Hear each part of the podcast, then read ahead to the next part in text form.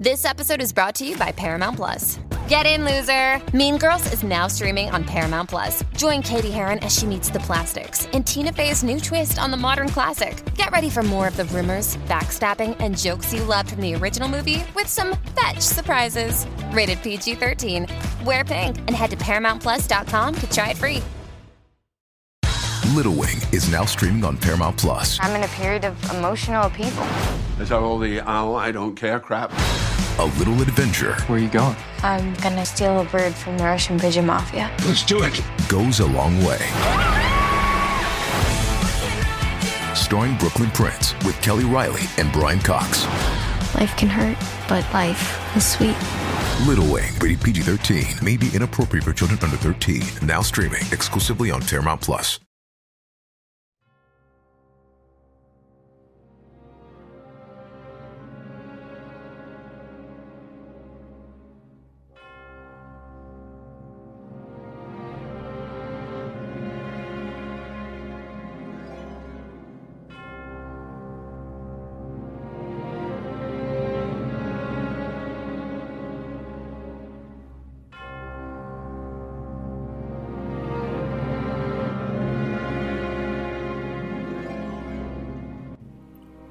Welcome to Final Fantasy Weekly.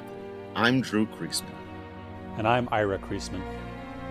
And on this episode, we hope to conclude the plot of Final Fantasy VI. Uh, we will not be concluding our conversation on the characters and themes. We'll still have more to do on that, but uh, we hope to get to the end of the game here before we can start our conversation on the art and gameplay, a couple of episodes on the music before we finally wrap up the big questions. Uh, we have spent 11 episodes inside the plot of Final Fantasy VI. It's been a, a remarkable journey. There's some sort of cosmic perfection in the fact that we are recording this one day after the 25th anniversary of this game's release. And so it is uh, with great joy, but also a, a little bit of that sort of bitter, sweet sadness that comes with uh, finishing this game. Anytime we've played through it, uh, when it comes to an end, there there's a bit of melancholy. But when last we left our heroes, we were searching the world over for friends, reuniting them, getting the band back together, and uh, the most recent member of the band that has rejoined the group is Terra, who took a moment to figure out whether or not this is really what she wanted out of her life after finding new purpose at an orphanage, taking care of all of these orphaned kids uh, after an attack by the legendary Pumbaba and her transforming into her Esper form to save the children. She recognized that there is one task left if she really wants to protect not just these kids, but the whole world. They must get the rest of the returners back together and head to Kefka's tower to defeat him once and for all. So, to that end, let's go to Jidoor, where the rich people live. Sure. yeah, absolutely. Haven't been there yet. So, if you'll recall, in Jidoor, there is a man named Owzer, and he is a patron of the arts. He, uh, it was his house where we met the impresario and found out about the problems uh, in the opera. You know, the gambler was going to come get Maria. He also had an art gallery in his house.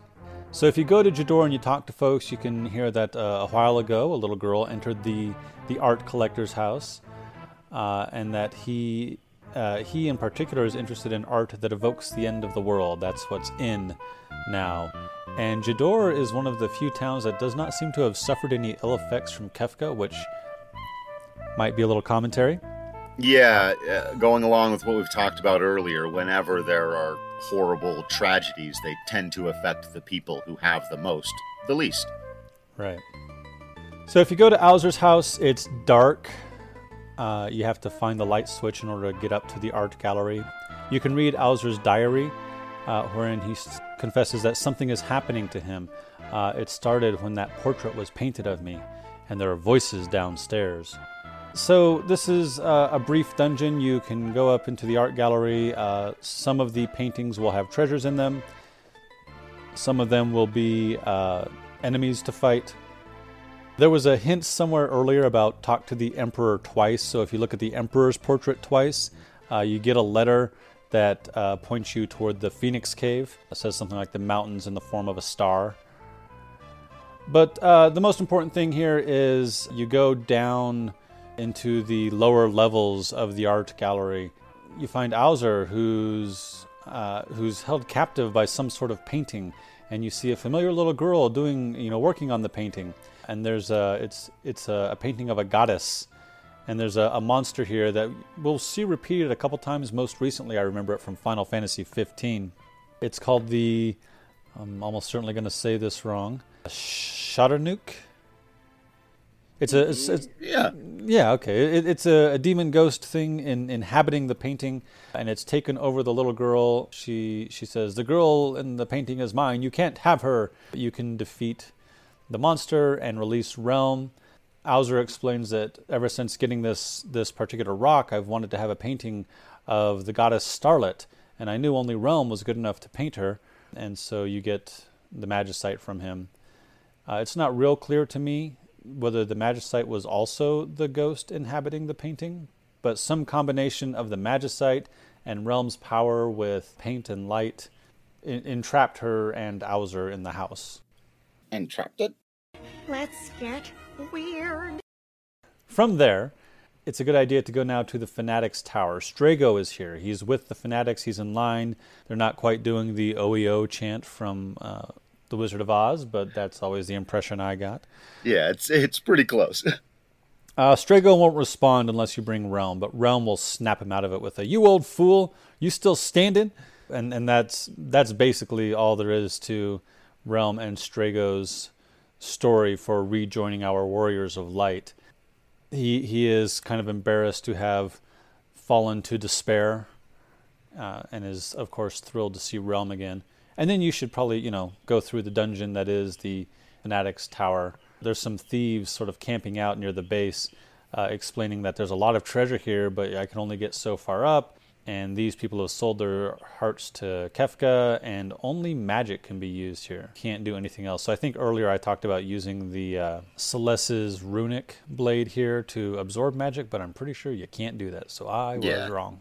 Yeah, well, you know, it'd be nice, but yeah it's a it's a great uh, side dungeon challenge thing. It, it's a lot of fun. You remember the first time we did it when we got all the way up and all the way back down, and then died on the very final yep. step. I recall yeah. that. Yeah. God yeah. damn it. sorry to sorry to bring it up. Yeah, but it uh, yeah, it's a it's a great nuance to the world of ruin that I've always appreciated. Uh, I've already mentioned it, but there is a Phoenix Cave. Uh, you have to, again, you need the airship to get there. There's a little depression in the star shaped mountain range that contains the Phoenix Cave. Uh, it's a two party dungeon, so you need, uh, or you don't need, but you can have two parties of four. You definitely need two parties, though. And I love being able to split up your parties. It's one of my favorite things about Final Fantasy VI, because that way you can use more characters. Right. There are lots of empty chests in the Phoenix Cave and that will quickly become uh, obvious that that Locke has been here, and you eventually find Locke, and he's glad that you're all safe, and he's been looking for a legendary relic that can restore life. So they do. You, you do eventually find the the Phoenix Magicite. It's got some cracks in it, and if you have Celes with you, she she realizes this is for Rachel, isn't it? Yeah. And so there's some there's a little bit. I mean, he's doing it because he feels like he's screwed up like he still owes her something, but also maybe he's still in love with her. Yeah, uh, human emotions are complicated, and just because you've moved on, we've talked about this with Cyan a little bit. You can move on with your life, but that doesn't necessarily mean that you forget or give up on your past. And Locke's in a pretty tough situation there because Rachel is still alive. She's in a coma and has been. It's unclear for years. I, I suppose. I assume, yeah. And you know, we talked about this in the opera episode about how that story, in some ways, there there are some parallels because you do at some point have to move on with your life and he's very clearly fallen for celes and, and, and cares very deeply for her and, and her for him but that doesn't mean that you have to put away all of your past or any feelings that you've ever felt for anybody else and just more I think adult nuance in this game that it's really interesting to me too. We've talked about that, you know, the the suicide attempt and the teen pregnancy and orphans and a lot of people that are killed, whether it was it Doma or when Kefka destroyed the world.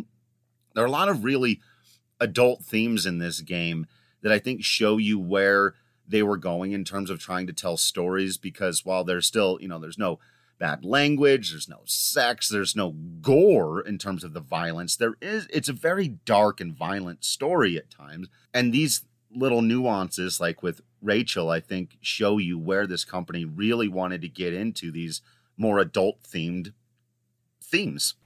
So, with the Phoenix Magicite, cracked though it is, we can go back to the town of Kohlingen, where Rachel is uh, still in her coma. The old man there with the kooky music who is not Gau's father, but may as well be. he says, if only the Magicite didn't bear these deep cracks, because uh, when you take the Magicite up to Rachel, nothing happens, or at least at first. But then the Phoenix appears, and it's really a neat scene because it does that thing where it's a, a single room, the basement here, and it's kind of small, and so all around is blackness. And it's just meant to be that, you know, there's you know, we're in the basement, we're only looking at this room, but the Phoenix takes up the whole screen and it's really quite cool. And Rachel gets a few moments.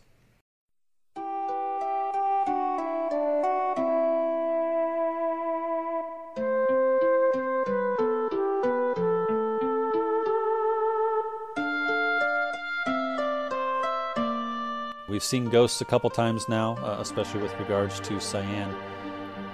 And we've seen memories when it comes to Shadow. But here, Rachel is still alive, and yet she's only got a little bit of time. And she says, Locke, I dreamed of seeing you. I wanted to hear your voice. The Phoenix has given me a little time. I wanted to tell you I was happy with you. I thought only of you during that accident. I have to go now. I will always love you. You must cast off the anguish. Today I set your heart free. Hmm. Phoenix, be reborn and give your power to Locke. Yeah.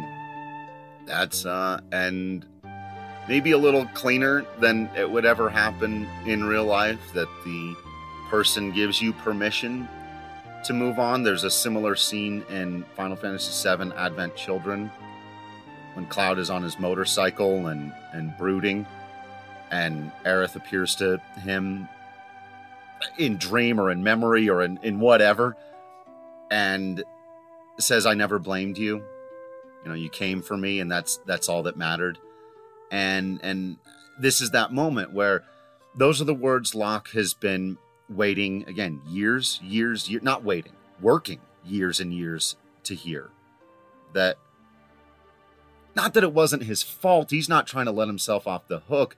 He just wants to know that she still cares for him that that he did the right thing by her as he did as best as he could by her and it's just it's heartbreaking, but it's also very beautiful. So uh, we have achieved now the Phoenix Magicite.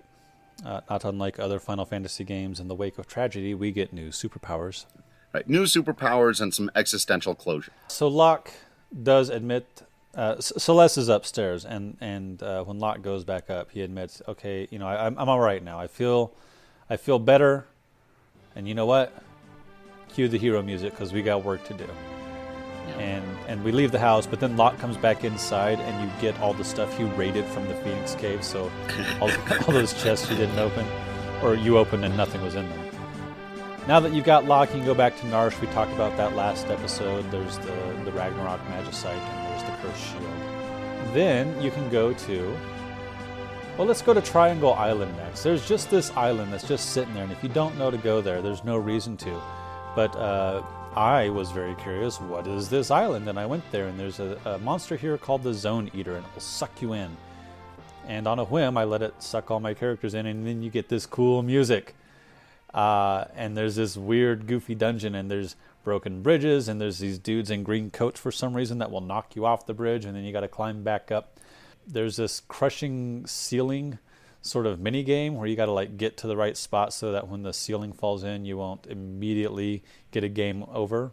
It's kind of a platforming action adventure section. Yeah, right. Like you've been. Eh, it, there's a lot of theories about whether or not the Zone Eater and Go Go and this is interdimensional travel rather than just going inside of a a monster. And I love the idea that to sell that you're in a different dimension rather than just in a different part of the world, it almost becomes a different genre of game for a minute.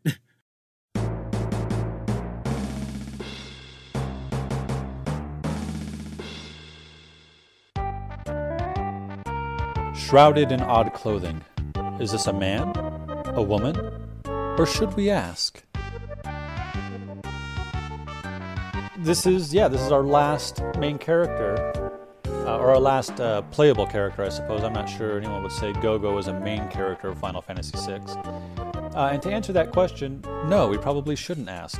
Uh, probably none of our business uh, whether or not Gogo has has a, a, physical sex or not, or, or is a particular gender. Gogo is the master of the simulacrum and claims, My miming skills will astonish you. And uh, they're not wrong. Yeah, yeah. you can do just about anything that anybody else in the game can do, which is pretty fun and interesting. But yeah, I don't know if the creators of Final Fantasy VI did it on purpose, whether or not that line was supposed to play just for mysteriousness, maybe even a little bit of humor. But we have a a genderless character here, and that's not without importance uh, to a lot of people out there.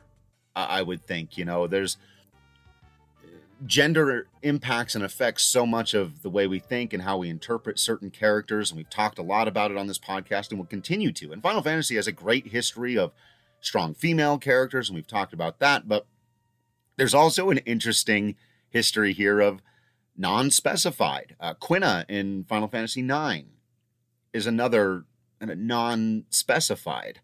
And you don't see that in stories very often. And we're understanding in real life that it happens more in real life. There there hasn't been much representation for whether it's the trans community or people who just prefer not to have their gender or sexuality be in any way a part of their identity. It's maybe a little bit too bad that there's not more story relevance here for gogo you can't drive that theme home at all because after this point all he does is or she does is see there I did it again. That's exactly yep, the point. Yep. We're so used to all they do, all Go Go does is mimic. Right. And uh, it's also worth noting that Final Fantasy, and maybe this is because of Yoshitaka Amano's artwork, is often talked about as having very androgynous characters or, or feminine male characters. And at least most of my reading on on the commentary on this was largely negative, at least when I was in high school back in the '90s. And I guarantee every every time a new Final Fantasy comes out, somebody's going to write an article somewhere about how androgynous the boys are, and most of them aren't going to mean that in a positive way. So I like that at least there, there's the head fake toward having a, a powerful, interesting androgynous character be one of our playable characters. Yeah. I think it's also worth talking about that Gogo originally comes from Final Fantasy V. Whether or not this is that character, tough to say. The Gogo of Final Fantasy V will give you the will give you the mime class if you defeat them. And the way to defeat them is to do nothing because Gogo tells you right away, I am going to copy everything you do. So if you don't do anything, they will congratulate you and say, Excellent, well done, here's the mimic class.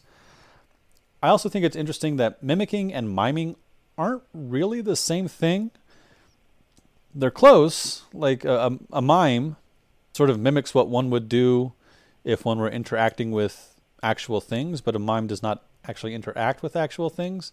So Gogo is perhaps is mimicking in that they copy what other characters can do, but also maybe miming some of that stuff because I don't know. It, yeah, I don't know. It's an interesting distinction. I honestly hadn't thought about it until you brought it up just now. But he, he definitely it isn't just a mime because the the proverbial invisible box when he casts fire three after someone else does it, it's real fire three. Nothing invisible right. about it. Right. It also makes me wonder if mimic and mime powers are actually time and space powers because Huh. I, I think you could argue that in order for you to actually have the power to produce, you know, the Fire 3 or the Ultima when someone else has just done it, that maybe what mimes are actually doing is repeating using time magic to repeat something that has just happened. Huh. Does that make sense? I dig that. Sure. Why not? Rather than it being legitimately its own isolated event, what they're actually doing is hitting replay on the real world. Think of it that way. I like that. That's cool. So Gogo will say, I have been idle for too long. If I deem you worthy, I'll mimic your actions in battle. Tell me what you're doing here. And so you do, and, and uh, Gogo says, What an unusual tale. This should be fun. And that is the extent of Gogo's story in Final Fantasy VI. Meta commentary. What an unusual tale. Indeed. A couple more things to do. The ancient castle. You can go to Figaro and have the castle go underground, uh, and we'll hit uh, a s uh, something odd about this stratum. Stop and explore. So you can find a, an old buried castle where there's grass growing. Up in the uh, world of ruin, there's no grass growing right now, but down here in the ruined castle, there is. And you get a flashback, and this is back during the War of the Magi. Uh, there's an Esper attack, and the people we're watching fight back, and you know we're not sure if the, who the good guys are, or maybe there are no good guys. We do get a memory. A thousand years ago, a battle was waged, and there's uh, someone says we'll have to leave this battle in Odin's hands. So Esper's fighting Espers here. Uh, there is a parallel in that the king of Baron, who was dead before the story starts in Final Fantasy IV, becomes Odin. So too does the king of this place become Odin, or perhaps Odin was the king of this place. Either way, Odin is also an Esper uh, and and uses the Zansetsuken or the Atom Edge, depending on your translation, to fight off some of the the enemies here. There's a sorcerer uh, using the sprite of a ghost from the Phantom Train that turns Odin to stone. We can read the Queen's diary. She says, I realize now that I am in love with Odin. This breaks every rule of our society, but my heart longs for this noble, elegant man. After the fighting is over, I'll bear my soul to him. This has a particular impact on Terra because love between a human and an Esper, that's that's what she is Right. the the child Right. of. There's a hidden staircase, and so uh, if you approach the statue of Odin, it will crumble and become magicite, and you get the Odin magicite. And if you get the tear of the queen, Odin will become Raiden, and it's sort of like Odin has leveled up, which will uh, be paralleled in Final Fantasy VIII when Odin sort of levels up. You can head back to Thamasa, and this is, I think, our last thing we can do before we take on Kefka. In Thamasa, Strago has an old friend named Gung Ho, and they used to fight this monster called the Hidon together. And so uh, Relm will basically convince Gung Ho to pretend to have been injured by Hidon to get Strago to go hunt the monster one last time. So you can go up to Ebot's Rock, just north of Thamasa. Uh, You have to feed a chest like 50 pieces of coral or something, and then you can learn a he can he can learn a special spell from the Hidon called the Grand Train, and then defeat the Hidon. And I love that we've talked about this before. Oftentimes, especially in Western storytelling, you know, your mentor characters, your older characters, are are kind of there to teach the young characters and then move on. In fact, that was a, a large theme in Final Fantasy V. All the older characters, the Dawn warriors, need to sort of teach the younger characters, and then they die. They they pass on and pass their their power and also their responsibilities to the younger people. But I like that sometimes the old characters still have goals, still have things they want to do. They're not the ones, you know, they don't. Their only storyline relevance is not just to die, and I really like that. Yeah. So Gung Ho and Strago sort of, you know, after Strago defeats Hidon, the the old guys sort of reminisce into the night, and Gung Ho and Relm reveal that Gung Ho's wounds are were just sort of a, a way to get Strago to to keep moving. And that's basically it for collecting the Warriors of Light. Now we need to defeat the god of madness and nihilism and magic in this world. So it's on to Kefka's Tower.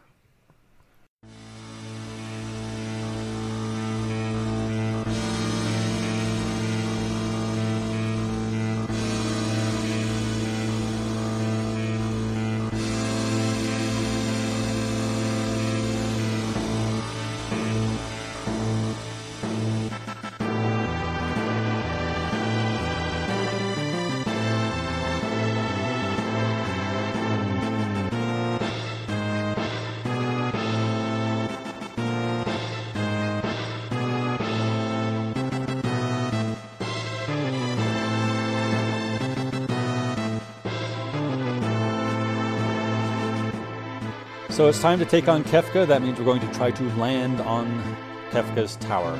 We get a small scene here. Uh, Edgar is gung ho. It's time to break into Kefka's domain. Celes seems a bit upset. And Setzer says, What's wrong? She says, The statues give the Espers the energy they need to live. If we destroy them, what will happen? And Strago says, If we destroy them, Espers and magic will disappear from this world. So, Celes wonders, what will happen to Terra? Yeah. It's one of those things where in the movie everyone would just turn and look at her. Mm-hmm.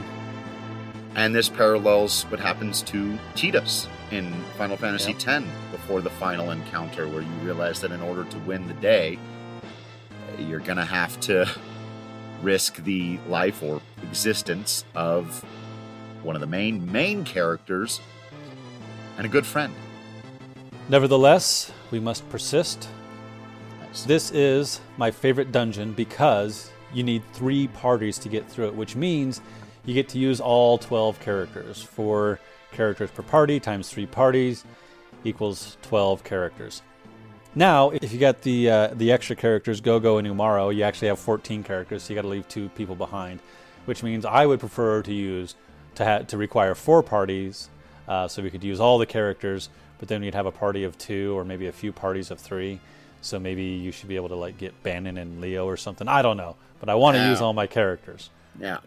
It fits the themes of the game. Like we're talking about, this whole Right. thing is about found family and everyone doing this together. So Yeah. uh, it's great that it works out this way. Um, the music here is kind of heroic. Maybe it's cautiously heroic. Uh, it's it's kind of like, yeah, we can do this. Maybe. Uh, and the whole dungeon is is made up of the trash of the destruction of the world. But there are certain areas that are very familiar that are obviously from Vector. Uh, there's cranes and conveyor belts, and it's kind of like the uh, the Magitech research facility in that way. There are a few things I want to touch on. Mostly it's just a big dungeon. There's not a lot of storyline relevance. But I do want to point out that Kefka's prison cell still exists. Yeah. And in it is Atma or Ultima, depending on the translation you've got. Yeah. He says he, he's got a thing that he says, or it has a thing that it says. It's a it's a, a monstrous creature, perhaps an esper, because it says, "I am Atma, left here since birth, forgotten in the river of time. I've had an eternity to ponder the meaning of things, and now I have an answer." And then it attacks you. Or if you've got the more recent translation, my name is Ultima. I am power both ancient and unrivaled. I do not bleed, for I am but strength given form. Feeble creatures of flesh, your time is nigh. Yeah, both are good, but they're, they're kind of different, aren't they? Both are good. The second one's like better writing overall, Uh-huh, except I really liked the uh, Lost in the River of Time from the first one. I like that. And it sort of implies that it was created during the time of the War of the Magi, which would suggest perhaps that it's an Esper, because most of the monsters created then were humans turned into Espers, right? Yeah. I mean, we could. There, there's perhaps a way to dive into the history of of the Atma weapon and, and what it means, but uh, I think it just goes on to reinforce that the the cruelty, accidental perhaps, but the cruelty of the of the deities was spread throughout this world. Right. There are two of the eight dragons, uh, assuming you've defeated all the other dragons throughout the world. If you defeat these two in Kefka's tower, you get the Crusader Magicite. The Guardian robot that you could not defeat in uh, the capital of the Empire earlier on, you will also have to defeat here. It's no longer inv- invulnerable, so you can definitely defeat it. And then one by one, you will encounter and defeat the statues of the Warring Triad. Here they are called Poltergeist, Doom, and Goddess. And I gotta say, I would have liked if the motivation of the Warring Triad was touched upon more. Like, what does, who is Poltergeist, and what does it want? Who is Doom? Who is the goddess? Uh, you know, what are their personalities? We get all these glimpses and hints. You know, the the ancient castles we just talked about, Valigarmanda being frozen for all that time, uh, the Esper world, the human world. It's not. I I really feel like this is one of the places where the story falls down a little bit. we could know more. We could know more about these three deific beings and their motivations and and who they are and what they do. Is it's just kind of glossed over. And I get that because Kefka is the big bad guy. But uh, you know, in our retelling, in our remake, if we were doing this again, I would like to know more about them. Yeah, I, I think there could be a lot more uh, expanded upon here. I, I'll say I don't mind that it's left a bit mysterious. It, it's certainly too. It seems like a.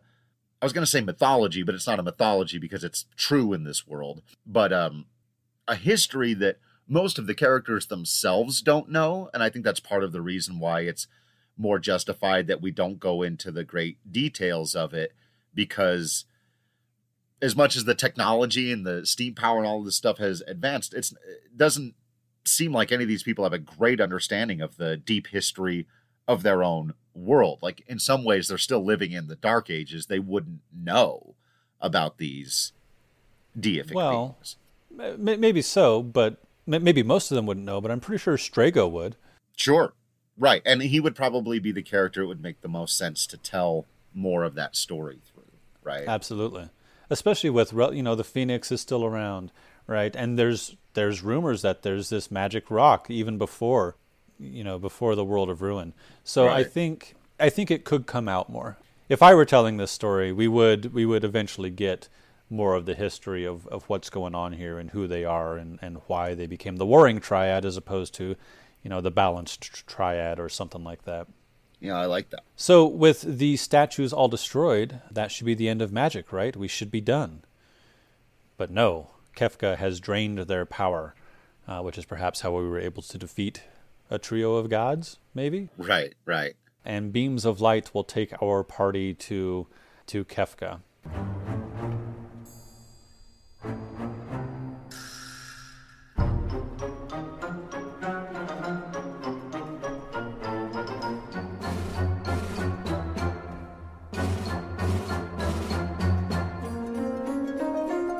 Kefka says, Welcome, friends. I knew you'd make it here, so I prepared some suitable entertainment. Which might be why we had to go through a dungeon and fight a bunch of monsters. Yeah. And they, they put it to him. They say, How long are you going to let this destruction continue? And he says, I've tapped the ultimate power.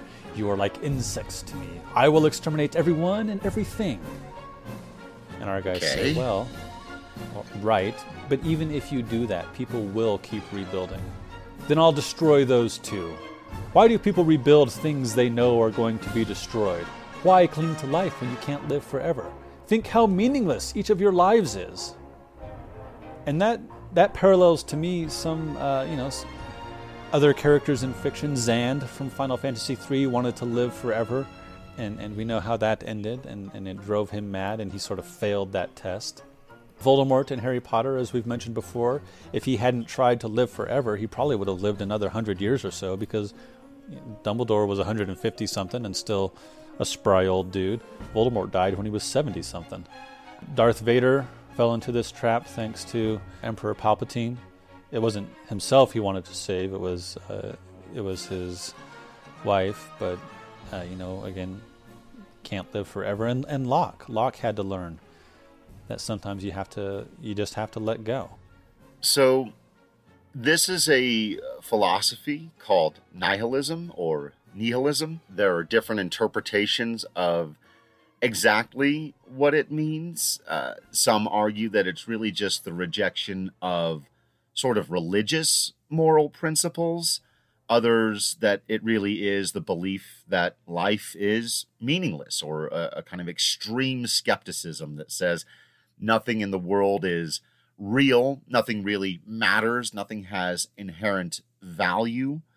This was popularized by Friedrich Nietzsche. I don't know that he coined the term, but it's something uh, he wrote a lot about uh, and actually, in some ways, rejected, which I don't think is talked about very right. often because it's well known that Adolf Hitler read a lot of this Friedrich Nietzsche and nihilism and bought into it in a very negative and obviously destructive way, interpreting it much the same way that Kefka does here. And it may seem on the surface like an easy philosophy to reject, but it's far more common than I think a lot of people realize. Most people who are nihilists about things don't take it to the extreme that Darth Vader or Kefka do, but they do use the principles of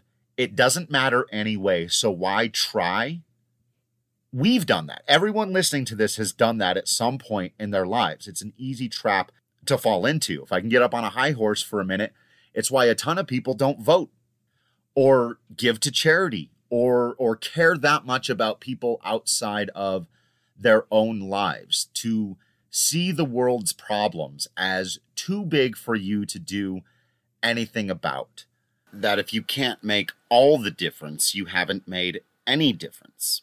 So you don't even begin to try. There are a lot of people who give up on stuff in their everyday lives out of reverence for this kind of thinking. And so while it's easy to say, of course we reject Kefka because he wants to kill everybody and destroy everything. I think it's important to recognize that his reasons for wanting to kill everybody and destroy everything are the same for why people don't live their best lives or don't try to make the world a better place because it might not work. It might get torn down. Yes, if you build things up, they will eventually be destroyed. But the brilliance to me Uh, and there's so we've talked we've, we've done 10 and a half episodes already on this game. I believe that its crowning achievement is in what follows is in the response to kefka here that is just the heart and soul of the game of of the franchise and i believe of, of the beliefs of most of us who play these games who do have to reject nihilism which could very easily lead to fascism and tyranny. But I wonder if there's a difference between nihilism and, and, and, existentialism. And a lot of people seem to want to conflate the two. Right. A lot of people seem to th- want to say that existentialism is nothing matters. And that's not. Uh, okay, so I wasn't the philosophy major, but that's not what it is as I understand it. Existentialism is there is meaning we, we make the meaning that there is in the world that there's not a predetermined meaning. Am i am i correct in that?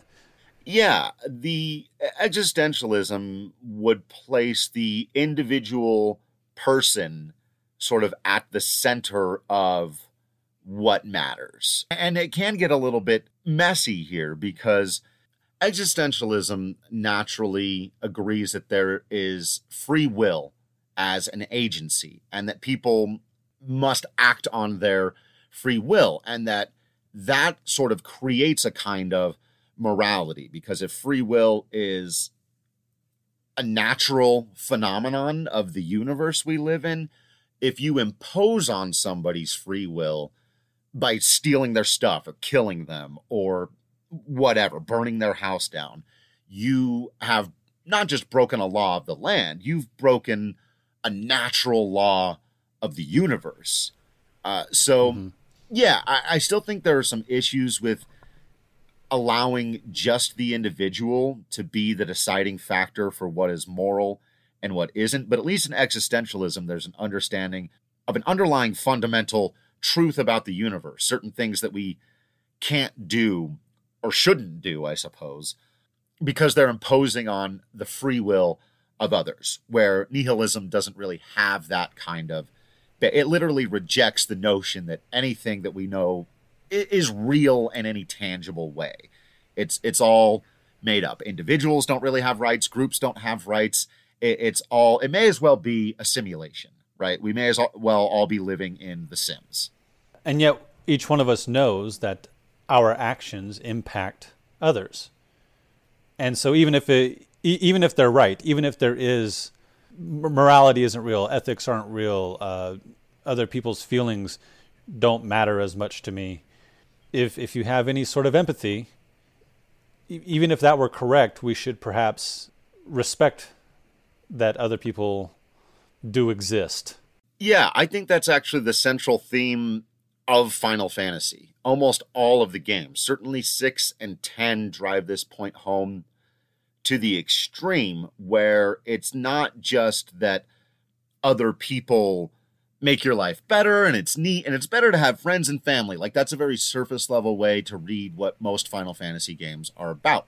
I don't know why I left eight out of this, nine, any of them. There, there's at the end, almost at the end of all of these games, it is the friends you've made along the way. Uh, it, But it is the people in your life that give don't just give it meaning sometimes give it literal existence Right.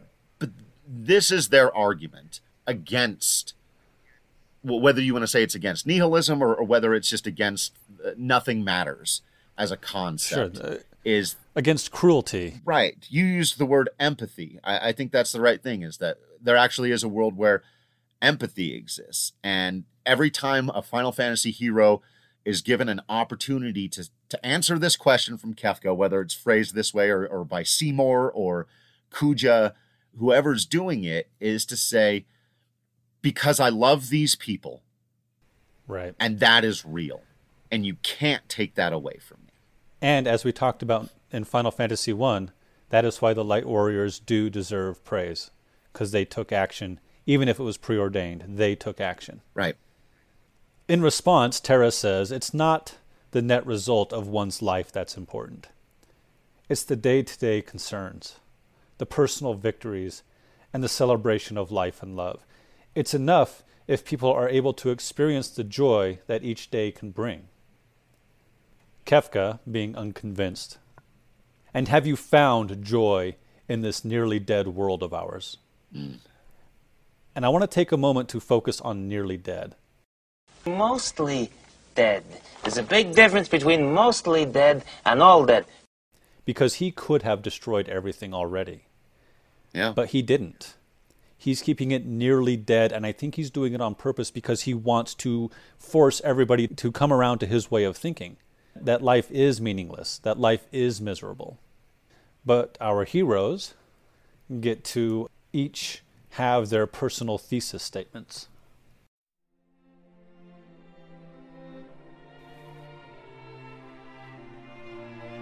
Well, I guess Umaro and Gogo don't have them. Yeah.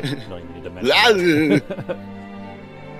Terra says, I know what love is. That has been her whole thing this entire story. And she she knows now what love is. And again, I think that's just the that's their answer. Buy it or don't, but Final Fantasy's answer to why even try is because love exists and it's real.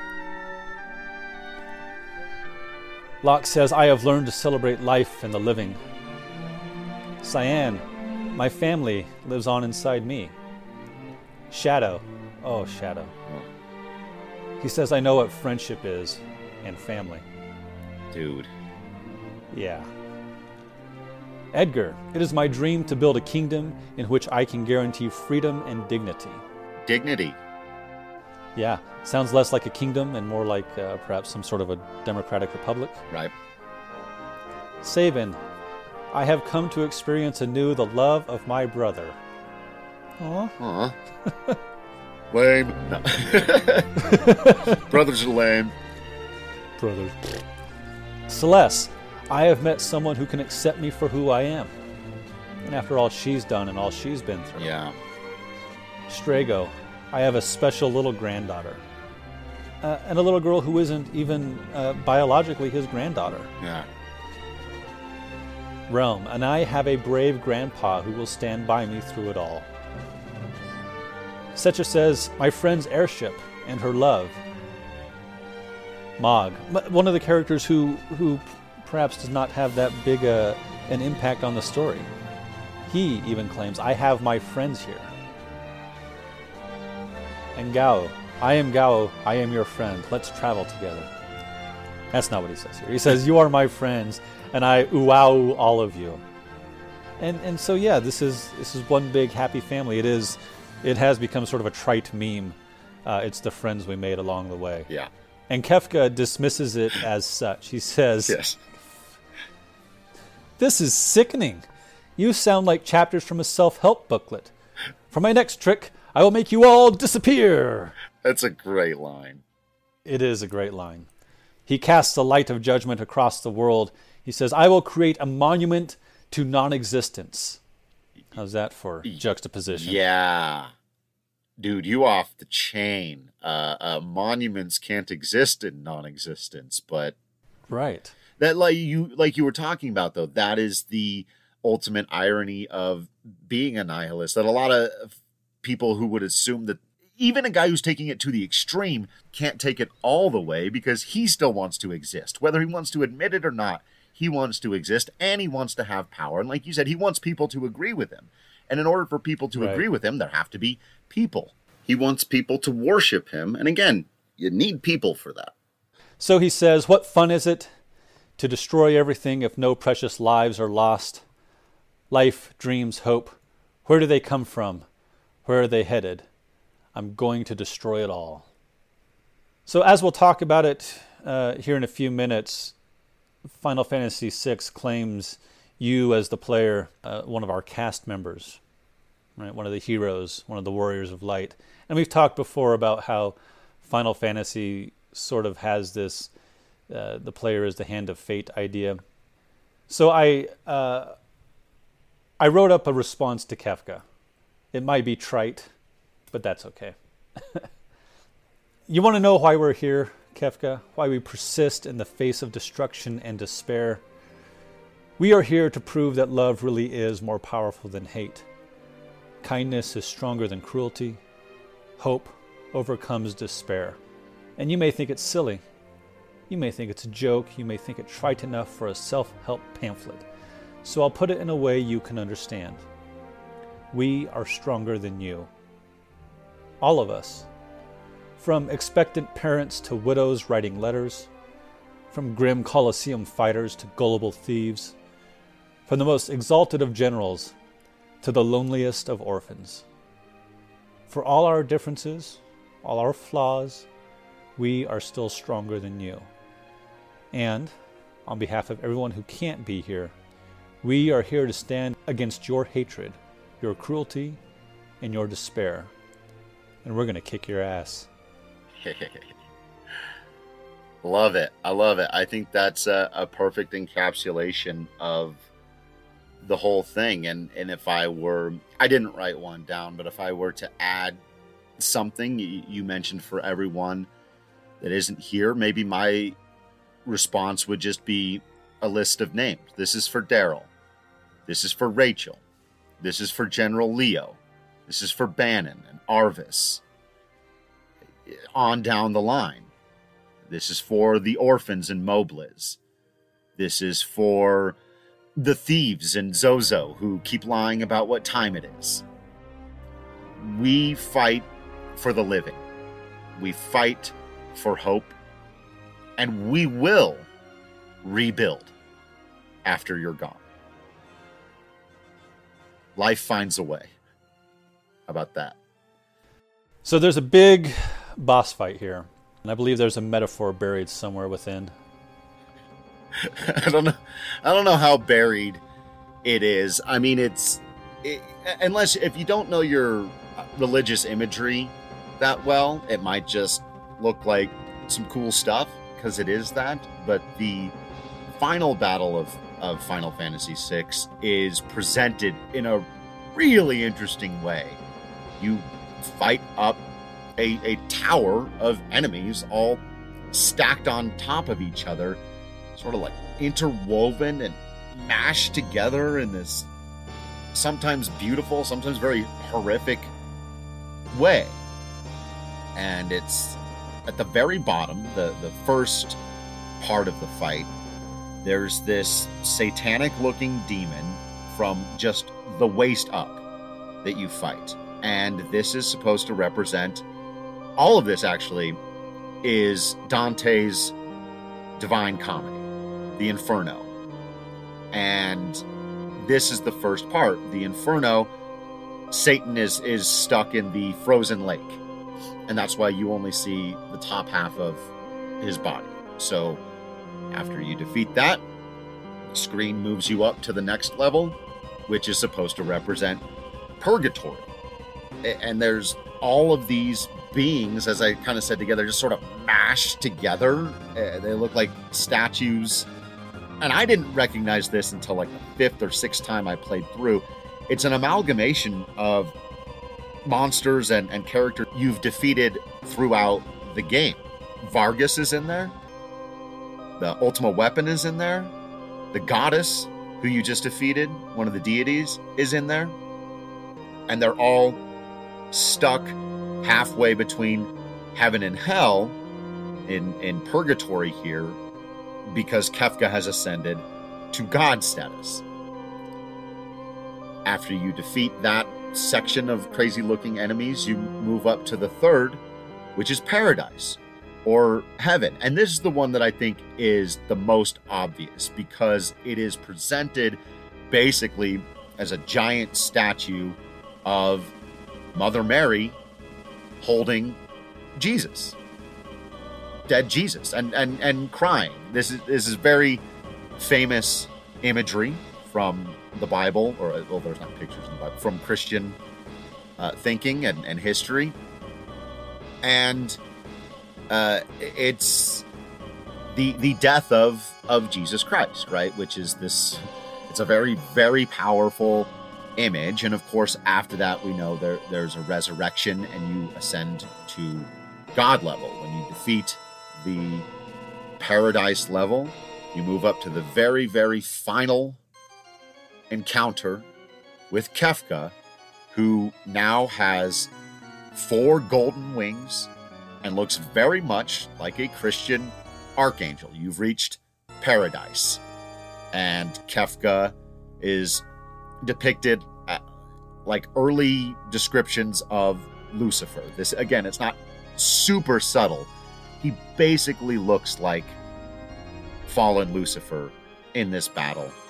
The irony, of course, of the background looking like you're in heaven, like you're killing a, a god here, or the very or a false god, however you want to put it. But the religious imagery smashes you in the face here, and also the music played on the pipe organ. It's very church-like, uh, and also super epic, of course. Uh, it, it's just amazing to behold how much they put into this final battle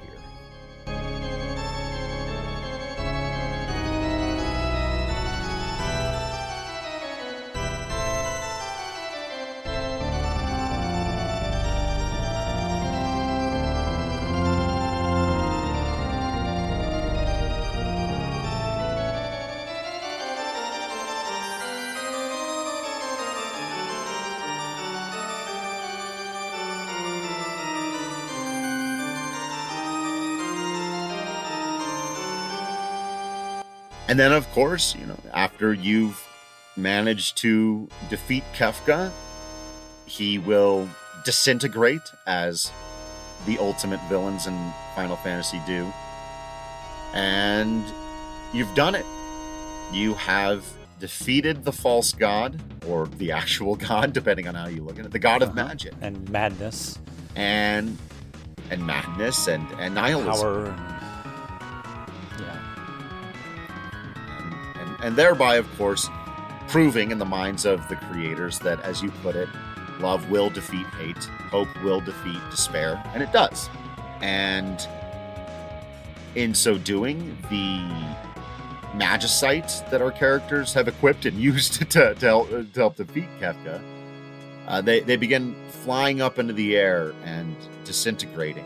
And our characters recognize, ah, yes, this is what we thought might happen. The magic is disappearing from the world. Not only that, but because this giant tower that we are upon is being held together by all of this magic, it is collapsing. And so while we've defeated the big bad guy, our characters aren't quite safe yet. They still got to get out of this thing. So Terra morphs into her Esper form, uh, though it does seem to pain her some, and she says, "I can lead you out with my last ounce of strength." And then we get uh, this sort of end credit scene. Uh, the yeah, um, Yeah, yeah. Uh, this, to use a word you've you've made one of the the watchwords of the episode, could feel very trite. There was a lot of talk. Game of Thrones just ended not that long ago. And while I don't agree with most of the criticisms, it did not have the satisfying end to a lot of the character arcs that I think a lot of people wanted. And I think some of those criticisms are fair. But it's very difficult to do when you've got a giant cast of characters with all different kinds of motivations and, and interests to wrap it up neatly or not too neat. And there are a lot of movies that do this thing at the end where they're like, you know, Sandlot, you know, so and so went Sure, on to own a sure. business, and that guy went on to Animal do that, House. and then the one guy became a John Animal Belushi House became a senator. Yeah, a lot of great. and Final Fantasy VI kind of gives us something like that here, where every character gets a little coda Mm-hmm. to their story. Some of them are, are not as much about their arc because the arc finished somewhere in the world of ruin. But we Right. yeah, so but it's sort of a, a, a thematic closing for each of our 14 characters obviously built in we'll have to talk about the piece of music in that Right. episode but it's built in so specifically to how this is presented um, but even the way it's presented like it's like the play is over at this point even though it's not really there's still some stuff to do because they back out for a moment. We get this black screen on the top and bottom it's widescreen all of a sudden and there's just a table. This long sort of nicely decorated table. And it as the camera moves from left to right we see an object that represents each one of the characters and then we get a little scene of that character while their theme plays. And i have to say this is one of the most satisfying conclusions to a story of all time in my book. It just is so well done that you get one last little moment with all of these people that you love uh, and then you still get a little bit of ambiguity about you know whatever will happen next to them in this world. But this is extraordinarily well done First is Cyan, the object upon the table that represents him as a katana. He gets sort of one of the uh, less impactful ones, a little more humorous. I do like it though. They're going down a set of stairs, he and Edgar and a few of the others, and the set of stairs retracts, and Edgar's hanging on, you know, by the skin of his fingernails, and he says, "Cyan, can you throw that switch?" And Cyan says, "I hate machines," and he like tries to do it and tries to do it, and eventually he attacks it, and the stairs reappear, and he says, "You have to show technology who's boss." Yeah, I love this one because it's a humorous end to his arc, which has been so sad and dark and and all of these things, but it still fits with his general theme of okay, now he's sort of a little bit more centered emotionally, mentally, spiritually, but he's still now living in this world where the technology is advancing. He feels like the old man, but he's you know what, he's not going to be scared of that anymore either. He's got clear eyes for the future now. And like you said, he's not just an old man waiting to die. He's a man who's got a whole new life out there ahead of him and all of this technology to discover.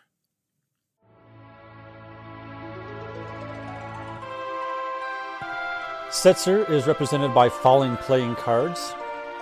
The party is headed through this area and there's a door right in front of them and they're about to go through it, but the door disappears, like the a sliding wall gets in the way or something. So there's a door to the left and a door to the right. And he flips a coin. And the coin falls to the left, so uh, Celes and a few of the others start to go that way. And he says, Wait, stop! And then the door explodes and like there's fire coming out.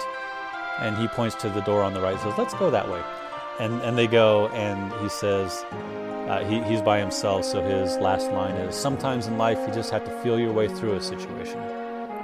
Daryl, I'm starting to sound just like you. Yeah. What I find, I think, most interesting about this is that while it's never really come out and said directly, Setzer has been sort of a more logical person. And, and we talked about how in the beginning he wasn't really with the cause because he could kind of live above it, but he very quickly comes on board. But there, there's a lot of very calculated thinking with him, even in the world of ruin when he's drinking himself into a bottle. He's going, look, but uh, the chances we're going to do this are very slim. So let me just live out my life, right? But he learns that it's not all just about the chances and the odds and the thing that's most likely to happen. Sometimes you do have to take a leap of faith.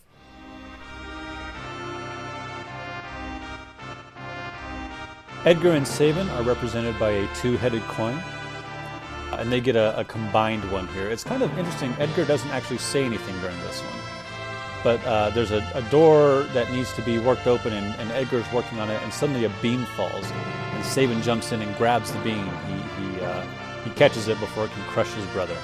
And Sabin gets to say, I didn't turn my back on the kingdom.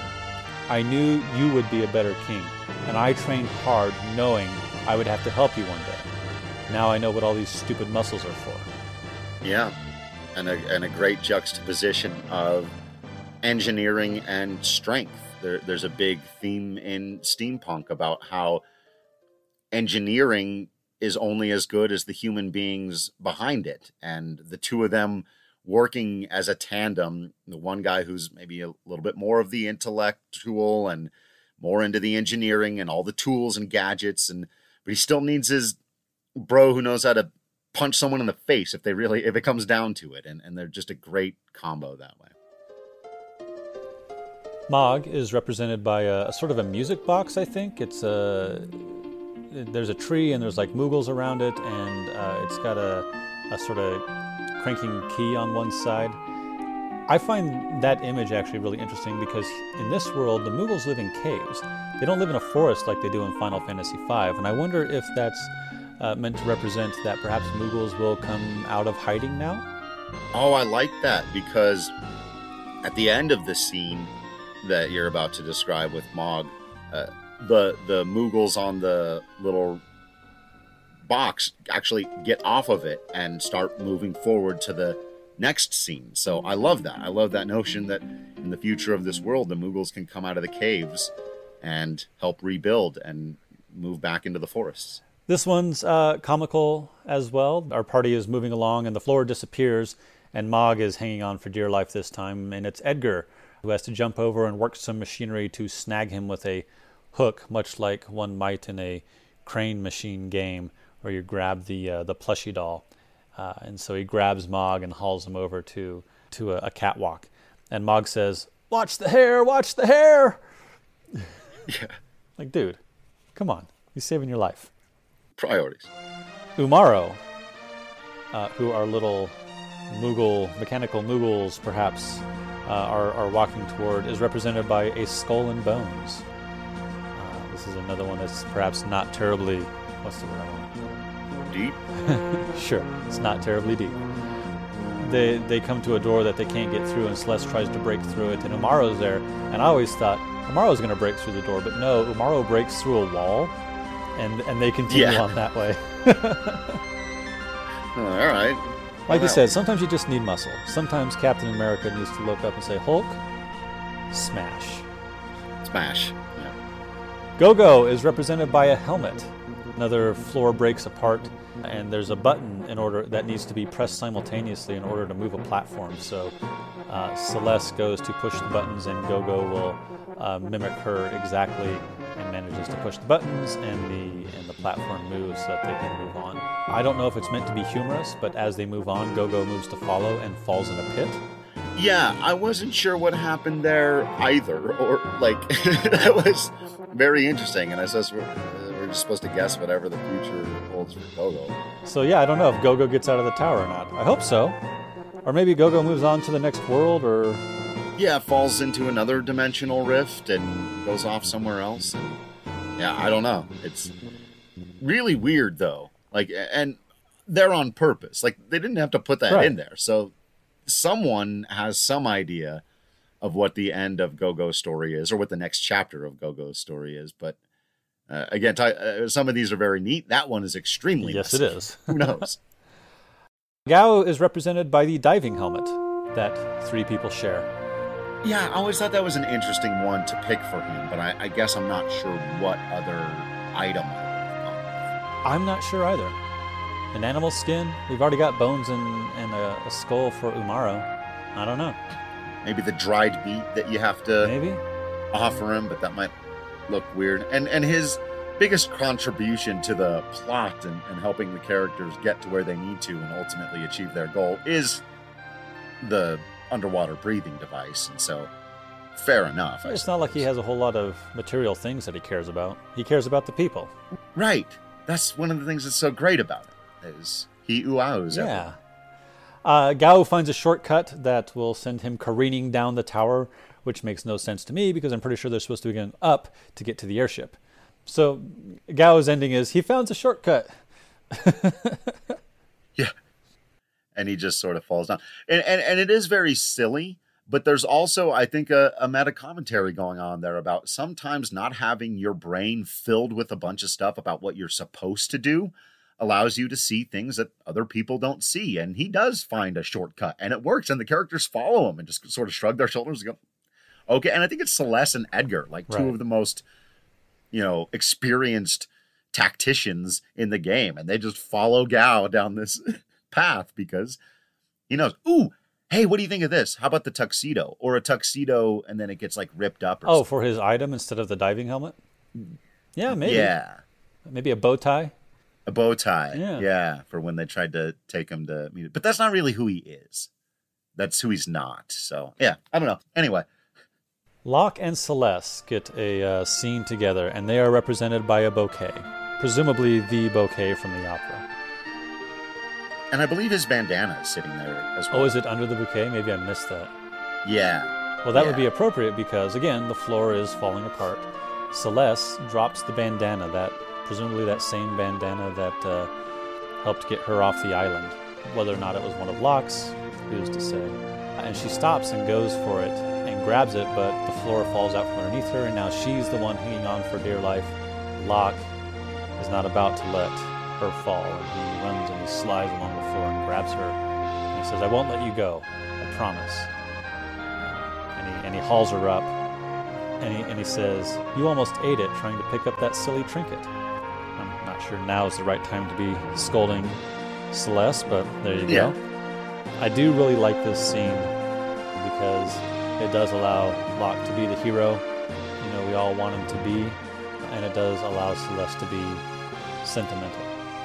And in our retelling of this, Celes would be one of the primary warriors in, in, in the final battle, right? She's one of the people most responsible for actually being able to defeat Kefka. And in the game, I mean, if you just want to break it down this way, she's got some of the most powerful natural statistics. So it's most likely that she's been one of the people who was able to do the most damage to Kefka. So I like the idea that like her and Terra are probably the most powerful of our heroes in destroying Kefka. So she does this great big thing where she kills a god, but then she needs to be saved. So it doesn't like undercut her that she's like she's not like some damsel in distress in this moment. She was just one of the most important people in killing a god. But everybody needs a little help from time to time. And for her to be able to accept being saved, where I think any other time of the game, she'd have been like, I don't need you to save me, dude. Right. Right then, she's just like, Thank you. Thank you. She saves us all. He saves her. Terra is represented by a pair of wine glasses and uh, a pendant. I assume it's the Yeah. Pendant that he gave to Madeline. Where did the wine glasses come from? You- I- One of the uh, Amano artworks has her with a wine glass. I assume it's a carryover from that, but it's not like throughout the story she's well known for wine glasses. right. Yeah. Yeah, I, I always thought that was an interesting one too. I, I think there are some other things that you probably could have done for her, but it's it's a nice image. Terra's scene is uh, they're they're walking through the old Magicite research facility, and it's where all the broken tubes are. And uh, a piece of Magicite goes into the air and is about to disappear, and it's Maduin. And he he speaks to her. He says, "Terra, we must part now.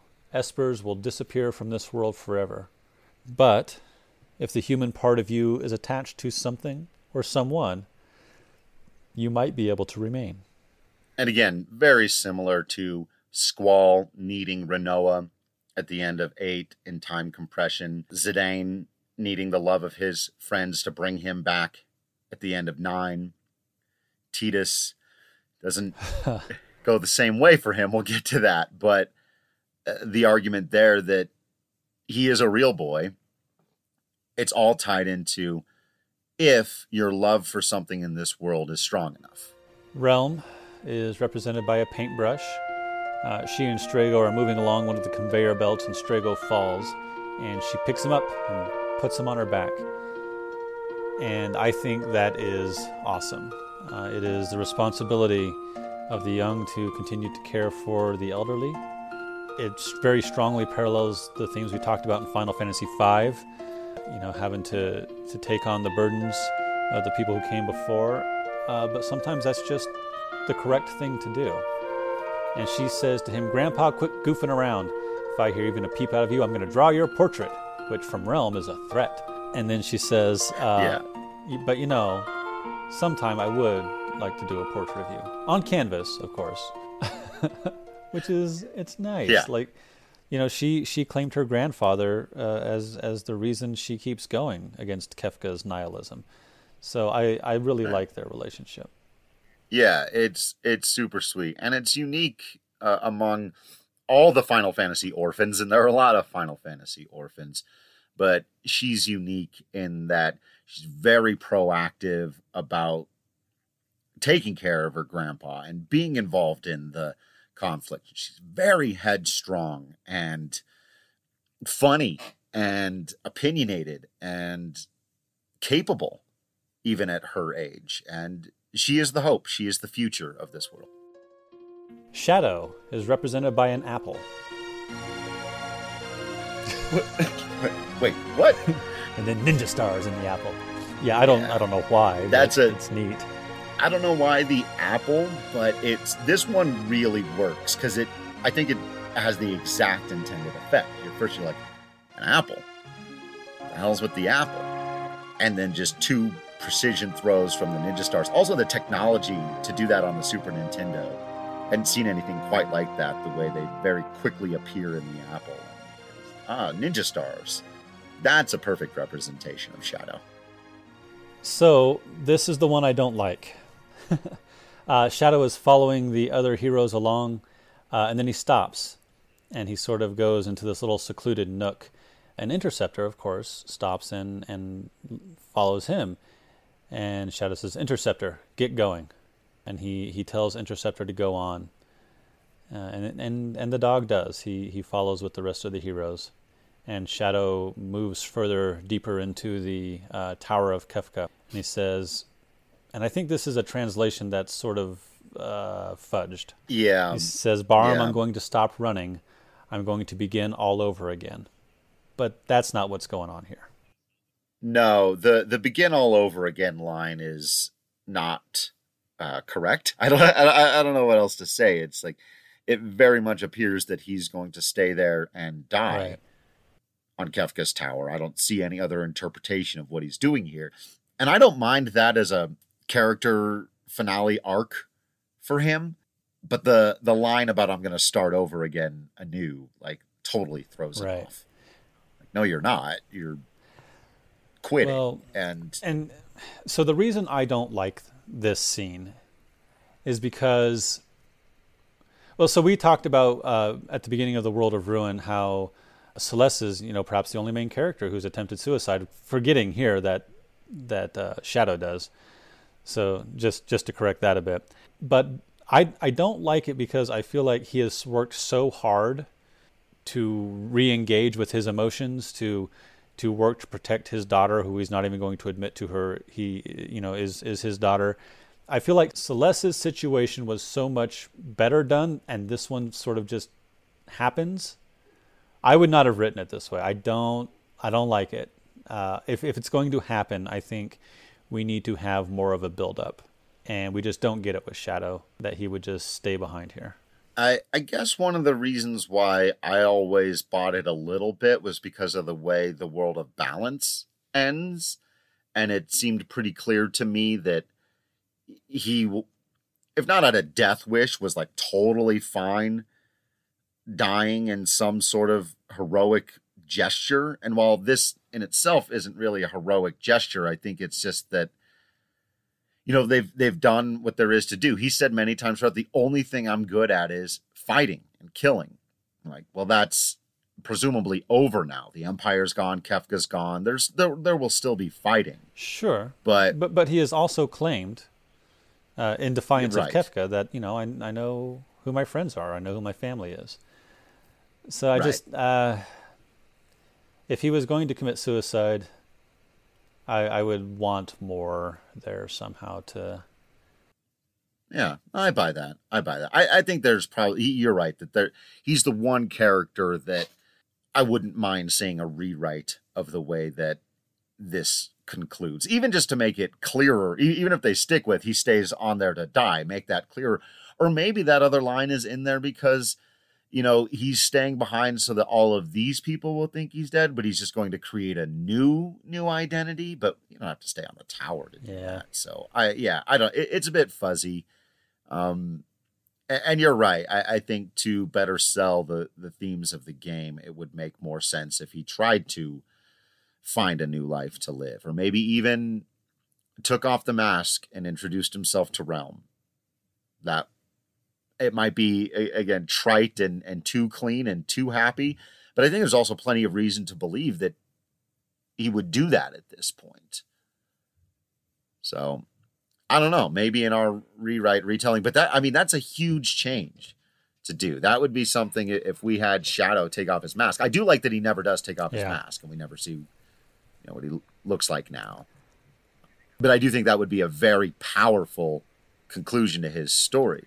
Because you're right, he never tells Relm. But there's something about that that I like Yeah. too, that he as a storytelling device, not as a person. As, as a person, I'd be like, dude, tell your Right. daughter. Um, I yeah, I'm not sure. but like I'm not sure how I would do it Yeah. differently, but I don't feel like this conclusion was built up enough. agreed. You've you've sold. Our last character who, who needs a, a bit of an epilogue here is Strago, and he is represented by that same book that we started this uh, this end crawl with. Uh, he's jumping for the hook that will get us to the airship, uh, and it moves just out of reach. And he says, "A kid like me doesn't know the meaning of defeat." And so he sprints up a bit of the tower and grabs the hook, just as Relm uh, runs up to him, and he grabs Relm's hand, and they all get on board the airship. I also think, and I hadn't thought of this until we were going back and doing this, because Strago's object is the book, that, you know, we had talked about maybe Mog is the narrator of the story, but I also think you could have Strago be the narrator Oh, of the sure. story, going all the way back to a thousand years ago. There was a War of the Magi. We're talking about who actually knows the history. He would be the one that does. There's the book at the beginning that starts this whole end scenario here, and then he is represented by the book. I always assumed that was just a book of magic that he would have been learning from, but perhaps Strago is also the Arazlam of this story. That's the guy Right. who tells the story in, in Final Fantasy. Or, or the Bagginses, if you prefer. Right, right. He is the Bagginses, but I, yeah, I, it's you, could go a lot of interesting ways with that. I don't know who would you be tempted to if we were casting this again as as our TV show. Who's the narrator, Strago or Right. Mog? Or you could have them both be made. Well, throughout the game, we have different characters give us tutorials. Sometimes it's Mog, sometimes it's the Kappa, you know, so yeah, maybe. Right.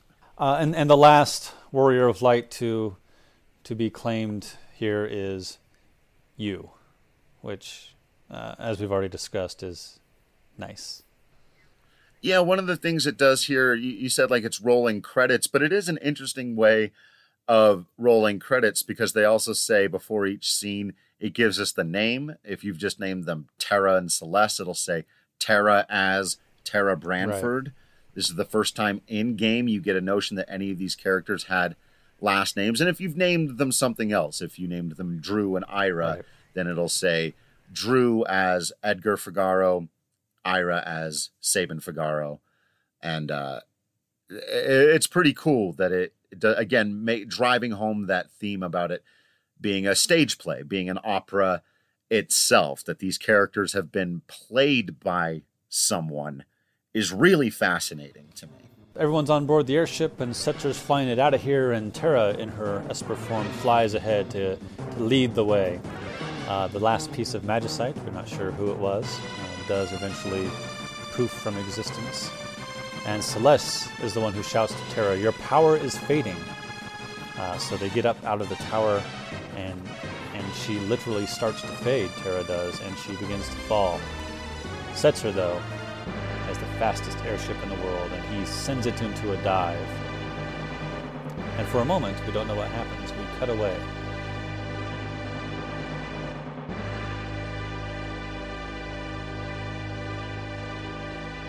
We see the kids of Mobliz standing on a hill, uh, and they can see something falling out of the sky.